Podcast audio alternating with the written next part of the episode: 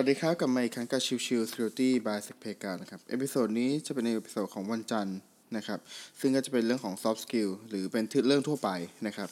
ซึ่งในที่นี้เนี่ยผมจะพูดถึงเรื่องของหัวข้อที่ชื่อว่า new normal นะครับ หรือชีวิตแบบใหม่ คือในช่วงที่ผ่านมาของโควิด -19 นะครับ เราจะเห็นว่ามันมีสิ่งหลาย ๆ อย่างที่ทำให้กระทบกับชีวิตประจำวันของเรา แล้วก็ทำให้สิ่งหลายๆสิ่งมันเปลี่ยนไปไม่ว่าจะเป็นเรื่องของเศรษฐกิจหรือ การใช้ชีวิตเองก็ตามนะครับ อย่างแรกเลยนะครับ ขอเล่าในเรื่องของตัว new normal นิดหนึ่งนะครับ จริง ๆ แล้ว new normal เนี่ยเป็นคำศัพท์ที่ถูกใช้มาตั้งแต่ช่วงหลังยุคเศรษฐกิจแฮมเบอร์เกอร์นะครับ เป็นช่วงภัยเศรษฐกิจในช่วงนั้นนะครับ แล้วก็ไม่ได้เป็นคำใหม่อะไรนะครับ เป็นคำที่เคยถูกใช้มาแล้ว แต่ว่าครั้งนี้ก็กลับมาถูกใช้อีกครั้ง เพราะว่าด้วยความที่มันได้รับผลกระทบจากโควิด -19 กันทั้งโลกจริงๆ นะครับ โดย new normal เนี่ยหมายถึงเรื่องของลักษณะการเปลี่ยนพฤติกรรมที่ไม่ปกติแต่ก่อน กลายเป็นปกติณปัจจุบันยกตัวอย่างเช่นง่ายๆครับเรื่องเรื่องของการสวมหน้ากากนะครับคือแต่ถ้าเป็นแต่ก่อนเนี่ยเราเห็นคนสวมหน้ากากเนี่ยถ้าเป็นในประเทศไทยนะไม่ได้มองเป็นประเทศอื่นนะครับถ้าเป็นประเทศไทยก็คือคนคนนี้ต้องป่วยหรืออะไรสักอย่างแน่ๆนะครับ แต่ว่าตอนนี้มันกลายเป็นว่าทุกๆคนป้องกันตัวเองด้วยการสวมหน้ากากอนามัยนะครับ ดังนั้นเนี่ยอันนี้คือเป็น new normal แบบหนึ่งนะครับหรืออีกอย่างหนึ่งคือการใช้เจลล้างมือบ่อยๆ หรือตามห้างเองก็ตามที่ติดเครื่องเจลล้างมือนะครับคือถ้าเป็นแต่ก่อนมันก็ดูเป็นผิดปกติเอ๊ะทำไมต้องล้าง คนคนนี้อนามัยจัดแน่ๆเลยทำไมถึงต้องมานั่งล้างมือบ่อยๆ โดยใช้เจลแอลกอฮอล์นะครับซึ่งอันนี้เป็นเรื่องของ new normal คือเป็นการเปลี่ยนพฤติกรรมที่ดูผิดปกติแต่ก่อน กลายเป็นพฤติกรรมที่ปกติณปัจจุบันนะครับ โอเค ทีนี้เรามาดูเทรนที่มันจะเปลี่ยนไปบ้างว่ามันมีอะไร ซึ่งอันนี้เนี่ยผมเอามาจากหลายหลายแหล่งเนาะทั้ง Standard ทั้งช่องวันสาสนะครับ แล้วก็อื่นๆนะครับที่ผมได้อ่านมานะครับ ก็มันจะมีตามนี้นะครับ อย่างแรกเลยคือเราเห็นอยู่แล้วว่าโควิด -19 เนี่ยมันกระทบ แล้วก็ทำให้คนหลาย ๆ คนเนี่ยเสียชีวิต เพราะ คนเหล่านั้นเนี่ยส่วนใหญ่นะครับยังว่าส่วนใหญ่ส่วนใหญ่เนี่ยมีโรคแทรกซ้อนอยู่แล้ว ส่วนใหญ่เป็นคนที่มีโรคประจำตัวอยู่แล้ว ไม่ว่าจะเป็นโรคอ้วนโรคความดันอะไรก็แล้วแต่ ดังนั้นเนี่ยคนที่ผ่านในยุคของโควิด -19 ไป ก็จะถือว่าเป็นคนที่โอเค มีร่างกายที่สุขภาพที่แข็งแรงระดับหนึ่งนะครับ ดังนั้นเนี่ยมันเลยกลายเป็นว่าคนทุกๆคนก็จะตื่นตัวเรื่องของการดูแลสุขภาพร่างกายมากขึ้นนะครับ นอกเหนือจากการวิ่งของพี่ตูนแล้วก็มีโควิด -19 เนี่ยที่เร่งการดูแลตัวเองของบุคคลธรรมดาทั่วไปนะครับ ต่อมาเป็นเรื่องของร้านค้านะครับร้านค้าจะเปลี่ยนลักษณะการขายจากที่ต้องเป็นหน้าร้านต้องมีหน้าร้านใหญ่ ๆ ต้องอะไรอย่างเงี้ยก็เปลี่ยนเป็นอาจจะหน้าร้านจะต้องเล็กลง แล้วไปทุ่มกับการขายออนไลน์มากขึ้น ทุ่มกับการลงโฆษณาออนไลน์มากขึ้นนะครับ เพราะว่าเนื่องด้วยในช่วงที่ผ่านมาเนี่ยผู้คนเปลี่ยนวิถีชีวิตไปแล้วครับ เปลี่ยนวิถีชีวิตจากที่ต้องไปเดินห้างเพื่อซื้อของ กลายเป็นใช้มือถือใช้คอมในการซื้อของไปแล้ว ซึ่งมีเคยเคยมีคนบอกว่า หากคนเราเปลี่ยนวิถีชีวิตแบบ 21 วันทำติดติดต่อติดติดต่อต่อกันนะครับ อะไรสักอย่างหนึ่งทำติดติดต่อต่อกัน 21 วันเนี่ยมันก็จะเปลี่ยนลักษณะของพฤติกรรม กิจวัตรประจำวันของคนคนนั้นไป ซึ่งอันนี้เรา อยู่กับตัวโควิด -19 น่าจะประมาณเดือนเดือนครึ่งแล้วนะครับดังนั้นเนี่ยก็จะเห็นว่าพฤติกรรมของผู้บริโภคเปลี่ยนไปแน่ๆนะครับ ต่อมาเป็นส่วนผลกระทบจากตัวข้อที่แล้วก็คือเรื่องของสินค้าออนไลน์จะมีคุณภาพมากขึ้น คือแต่ก่อนเนี่ยเราก็เห็นกันอยู่ว่าจะมีเรื่องของการขายของออนไลน์ที่ไม่ได้คุณภาพเยอะแยะเต็มไปหมดนะครับแต่ว่าเมื่อมีผู้บริโภคมากขึ้น แล้วมีการใช้แพลตฟอร์ม ในการซื้อขายมากขึ้น ก็จะมีเรื่องของการให้ คะแนนของตัวสินค้า ถ้าสินค้าเหล่านั้นเป็นสินค้าที่ด้อยคุณภาพ สินค้าที่ไม่โอเค ก็จะถูกลดคะแนนความนิยม และอาจจะทำให้ไม่สามารถโผล่ในแพลตฟอร์มได้ หรือว่าอาจจะโผล่แต่ว่าอยู่ในช่วงท้ายๆอะไรเงี้ยนะครับ ดังนั้นเนี่ยก็ถือว่าเป็นสิ่งที่ทำให้ผู้ขายนะครับพ่อค้าแม่ค้าต่างๆนะครับ ก็ต้องปรับตัวในเรื่องของการหาสินค้าที่เหมาะสมกับทางลูกค้ามากขึ้น ต่อมาเป็นเรื่องของออฟฟิศนะครับ คือแต่แต่ก่อนเนี่ยเราต้องมีออฟฟิศใหญ่ๆเพื่อรองรับคนเยอะๆ แต่ว่าเนื่องด้วยตอนนี้เราเห็นแล้วว่าหลายๆ คนหลายๆ ฝ่ายหลายๆ งาน มันสามารถทำแบบ work from home ได้ มันก็เลยกลายเป็นว่าเรื่องของการทำงานจะใช้ work from home เป็นส่วนใหญ่ทำทำให้ตัวออฟฟิศไม่ต้องใหญ่มากก็ได้ครับ ก็เช็ดเน้นเรื่องของการทำงานแบบ work from home ไปเลยนะครับ ซึ่งทำให้ออฟฟิศ ก็ไม่ต้องใหญ่แล้วก็ตัวค่าใช้จ่ายในเรื่องของการทำงานเอ้การใช้งานกับออฟฟิศก็อาจจะลดลงนะครับ แน่นอนสิ่งต่อมาที่ได้รับผลกระทบที่พูดถึงไปแล้วก็คือเรื่องของ work from home มากขึ้นนะครับ คือแต่ก่อนเนี่ยเราจะเห็นว่า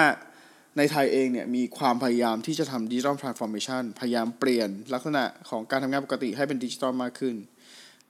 สิ่งเหล่านั้นก็มีส่วนหนึ่งคือเรื่องของ work from home ด้วยเช่นกัน และก่อนหน้านี้หลาย ๆ ครั้งเราก็จะเห็นว่าตัวผู้บริหารเองยังไม่กล้าหรือยังไม่รู้ว่าจะทำยังไงให้มัน work from home ได้ ณ ปัจจุบันนี้มันทำได้แล้วครับ เพราะว่าด้วยความที่โควิด -19 มาเป็นบีบ ตัวบีบให้หลาย ๆ ฝ่ายหลาย ๆ ส่วนจำเป็นจะต้อง work from home นะครับ ต่อมาเป็นเรื่องของเรียนออนไลน์มากขึ้นนะครับ เนื่องด้วย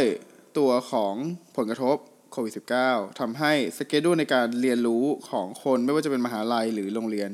ถูกกระทบหมดเราไม่สามารถจะให้คนไปอยู่ในกลุ่มชุมนุมกันได้ ดังนั้นสิ่งที่มันเกิดขึ้นก็ต้องเรียนออนไลน์ แต่แน่นอนว่ามันก็ไม่ใช่ทุกๆ หัวข้อทุกๆ วิชาที่จะสามารถทำได้ รวมถึงอาจารย์หลาย ๆ คนก็ยังไม่เหมาะกับการสอนออนไลน์เช่นกัน ดังนั้น การสอนแบบที่เป็นเจอต่อหน้าก็อาจจะยังมีอยู่ แต่ว่าก็อาจจะลดน้อยลง แล้วก็ปรับให้กลายเป็นเรียนออนไลน์มากขึ้นนะครับ ส่วนต่อมาคือเรื่องของผลกระทบจากตัว work from home นี่แหละนะครับ ก็คือคนอาจจะอยู่ต่างจังหวัดมากขึ้น เพราะเราเห็นกันแล้วนี่ว่าเราสามารถ work from home ได้ทำไมจะต้องมาอยู่ในเมืองแออัดล่ะนะครับ ดังนั้นเนี่ยมันก็มีความเป็นได้ที่จะเป็นการ work from home จริง ๆ คือ home จากที่บ้านที่ต่างจังหวัดเลยของคนคนนั้นนะครับ ดังนั้นเนี่ยมันก็จะลดความแออัดในเมืองหลวงนะครับ จริง ๆ ผมเคยเล่าในประเด็นนี้เนี่ยในเรื่องของตัว offensive security นะครับบริษัทที่เป็นทางด้านเรื่องของ cyber security นะครับคือเขาไม่มีออฟฟิศแบบที่เป็นออฟฟิศจริงๆจังแต่ว่าเป็นออฟฟิศมีออฟฟิศที่แบบว่ารวมคนอยู่ก็มี แต่ว่าถ้าเป็นผู้บริหารเนี่ยร้อยละเก้าสิบเปอร์เซ็นคือไม่เคยเจอหน้ากันแบบจริง ๆ เป็นออนไลน์อย่างเดียว คือเขา work from home แบบเพียวๆเลยนะครับ อันนั้นก็จะเห็นว่าทั่วโลกก็มีคนทำครับ ไม่ใช่ว่าเป็นเรื่องแปลกใหม่อะไร แต่อาจจะแปลกใหม่ในประเทศไทยนะครับ สิ่งต่อมาที่เกี่ยวกับร้านค้าบ้างนะครับ ก็คือเรื่องของการรับประทานอาหารคนเดียวนะครับณปัจจุบันตอนนี้เนี่ยเราจะเห็นว่าร้านค้าส่วนใหญ่ก็จะเป็นการปรับตัวให้มีการ